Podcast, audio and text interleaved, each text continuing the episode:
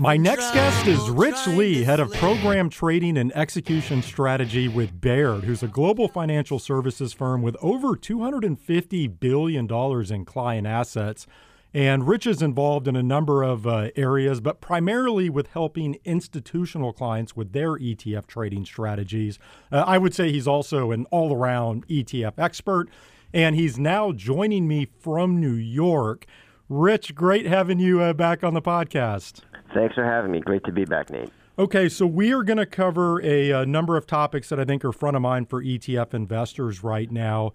And so to start, I thought given that you are smack dab in the middle of uh, ETF trading there at Baird, and I know Baird is also an authorized participant, I'd love to ask you about bond ETF trading right now. I saw there was record trading volume in the largest high yield bond ETF last week, HYG. I know the uh, iShares 20 plus year Treasury bond ETF, uh, ticker TLT, that's seen a huge surge in trading volume recently. There's really just been a lot more activity around bond ETFs, uh, period. And, and so, what are you seeing and hearing right now? Sure. So great observation on, on your point, Nate. You know, as, as we actually looked at our most active ETF flows on the desk here at Baird last week, I, it, I quickly dawned on me that basically five of the top 10 most active ETFs that we traded were actually bond um, or treasury related ETFs. So, you know, as you pointed out, HYG, uh, we were very active in.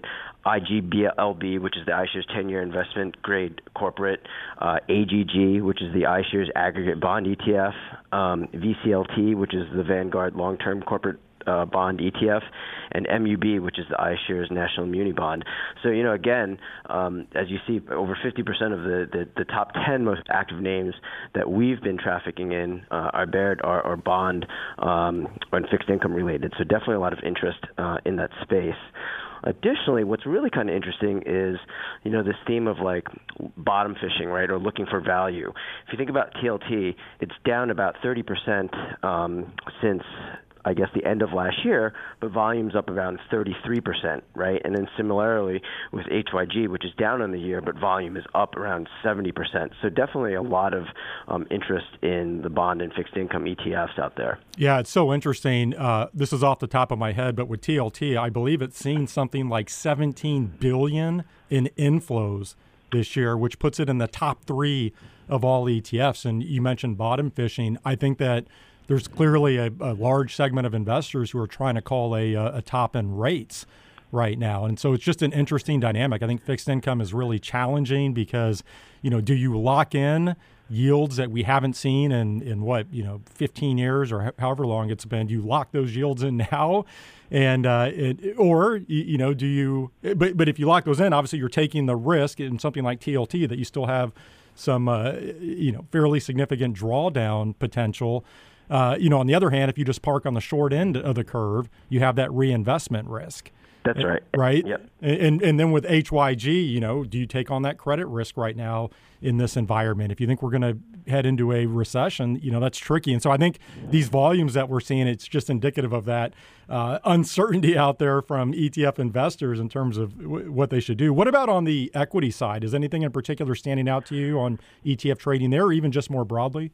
Sure. So you know, I think it's interesting, right? Like you, you've had about 68 uh, ETFs which launched in September, which is you know about more than three a day that are launching, right? So it's an all-time record.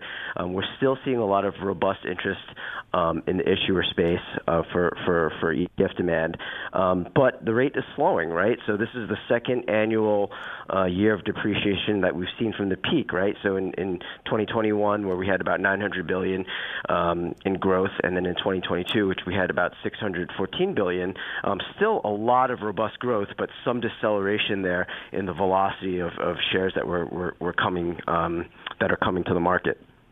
On the uh, launch side, I don't know if you saw this. I believe there were 69 new ETFs that came to market in September. That was a an all time record. And then I was looking over the weekend, something like 20 ETFs have already launched so far in yeah. uh, October. It's pretty remarkable.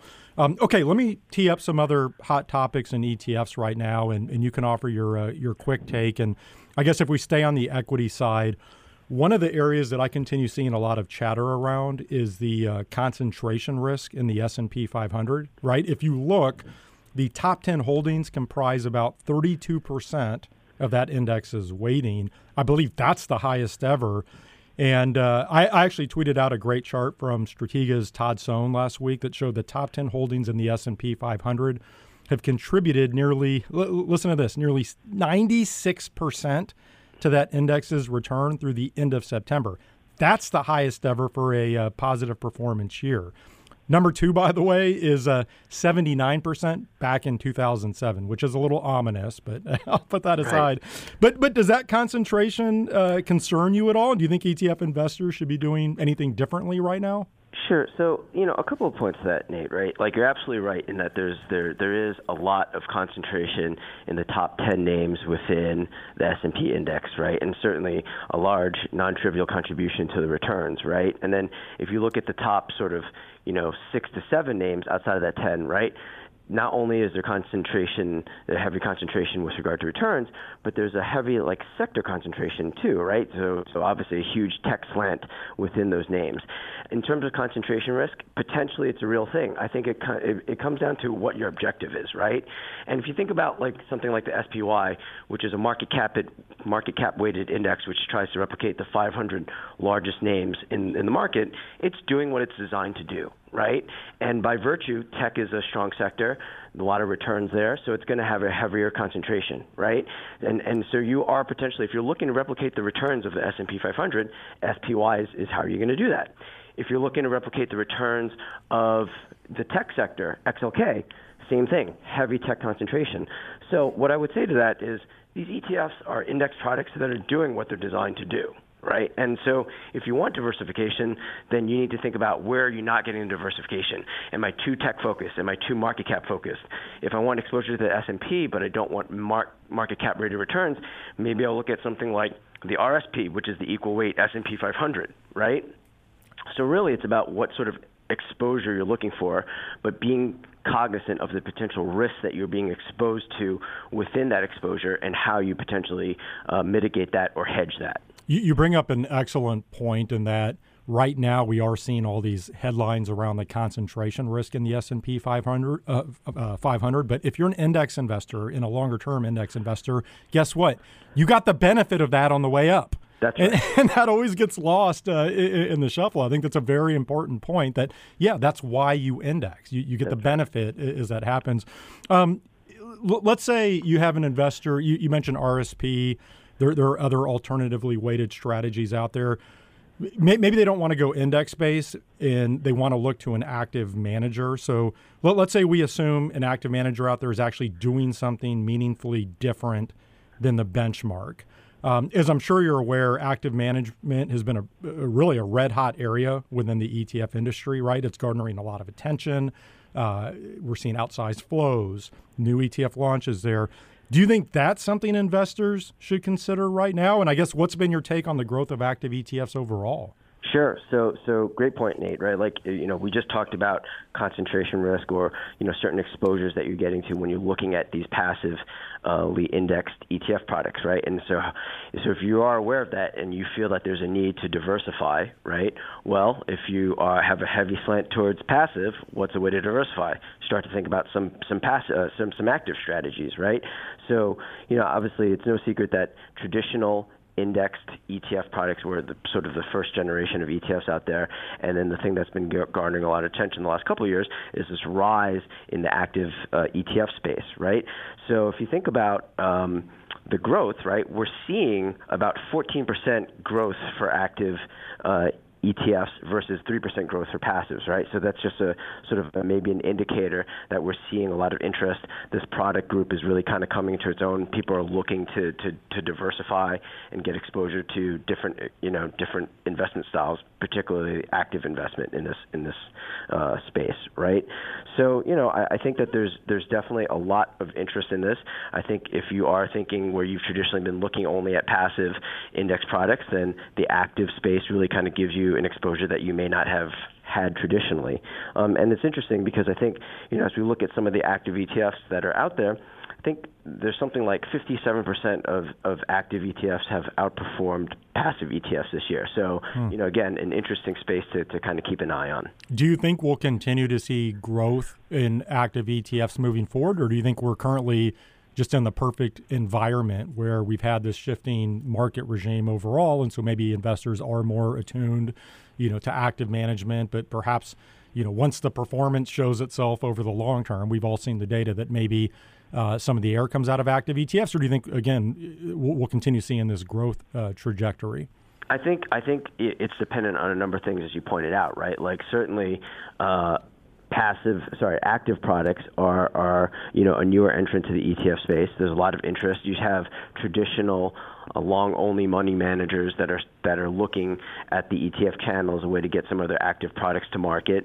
Um, it's definitely there's a lot of growth and innovation in the space, but at the end of the day, the returns have to be there, right? And, and everything that, that that's done for in the investment space, the returns have to be there for the investors to have an interest. So I think it's it's a symbiotic relationship, but there's definitely you know a lot of room to grow within the active space.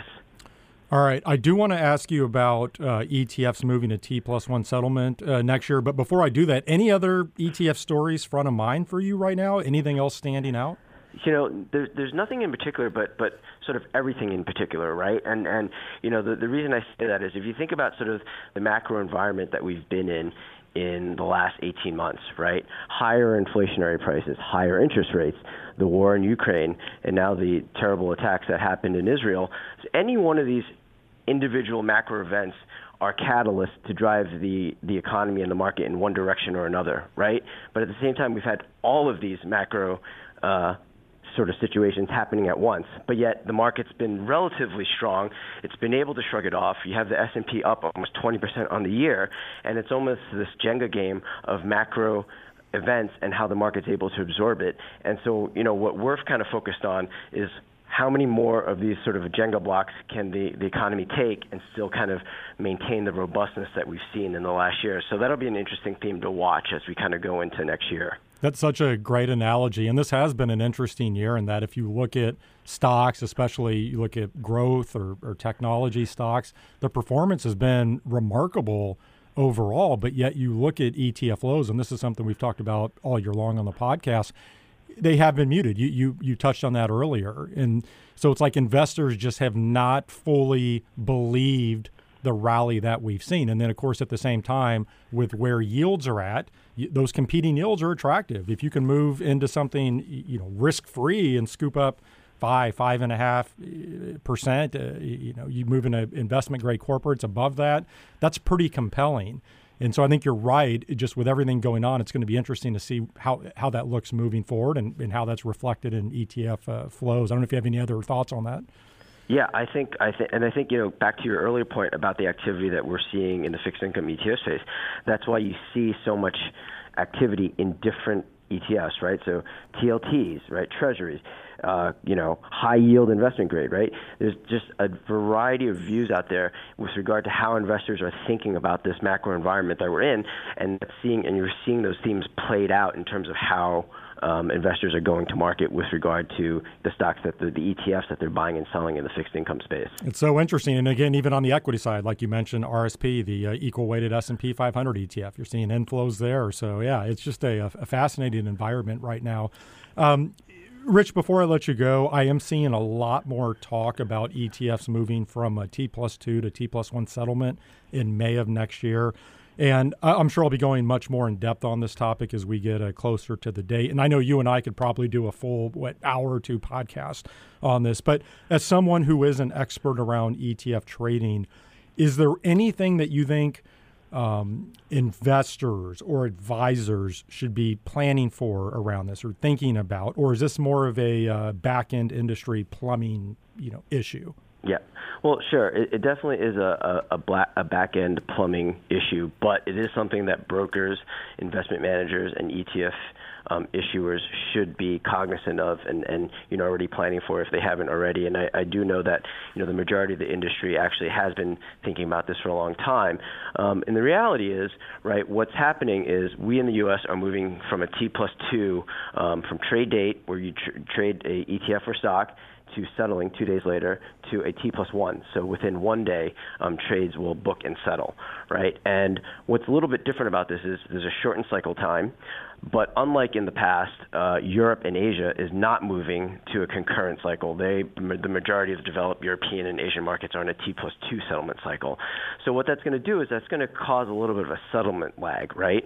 So for instance, if you think about it in the context of trading a global rebalance for an index or an ETF, if I am a seller, a net seller of securities in Asia or Europe, and a net buyer, well, I sell today, but I don't get my cash for two days, but I need the, that cash to fund those buys in the U.S., which are then settling, you know, a day earlier. So that creates a whole host of um, operational and organizational issues that that you know we as an industry need to think through. Right? How does it work from a settlement perspective? How does it work from a financing perspective? Right?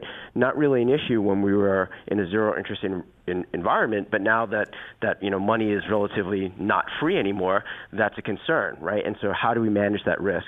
So these are things that that we as an industry are kind of thinking through and kind of working through right now, and those have implications from um, you know a creation redemption.